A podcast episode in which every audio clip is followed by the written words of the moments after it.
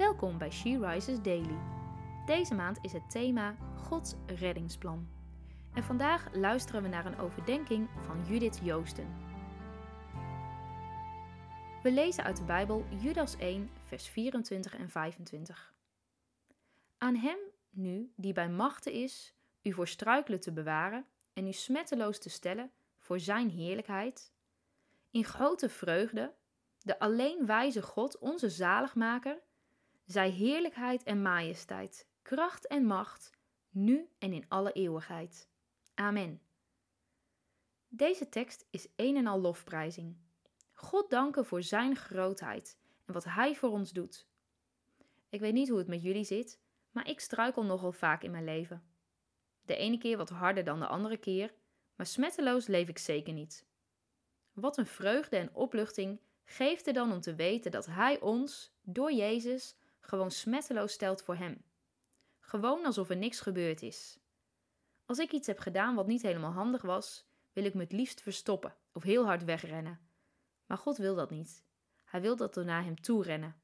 Dat we naar Hem toe gaan en zeggen: God, het spijt me, dit was niet zo handig van me. Wilt u me vergeven? Hij wil je dan in Zijn armen sluiten en zeggen: Mijn kind, het is goed. Het is vergeten en vergeven. Je mag weer opnieuw beginnen. Dan is toch het enige wat je kan doen: Hem danken, Hem lofprijs geven en eer. Ik denk dat de schrijver van dit vers dit ook ervaren heeft, want je voelt de dankbaarheid gewoon uit de versen springen. Sta er eens even bij stil wat voor cadeau God ons elke keer weer geeft. Uit je dankbaarheid hiervoor in lofprijzing, op een manier die bij jou past.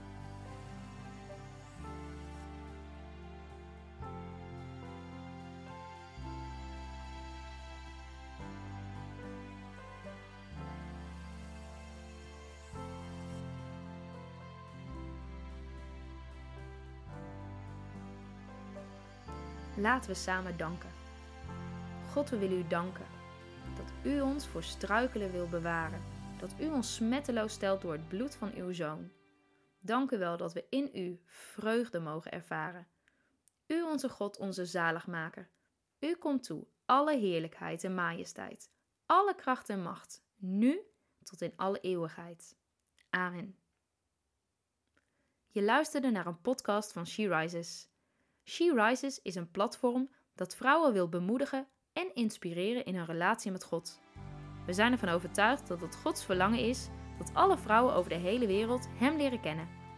Kijk op www.she-rises.nl voor meer informatie.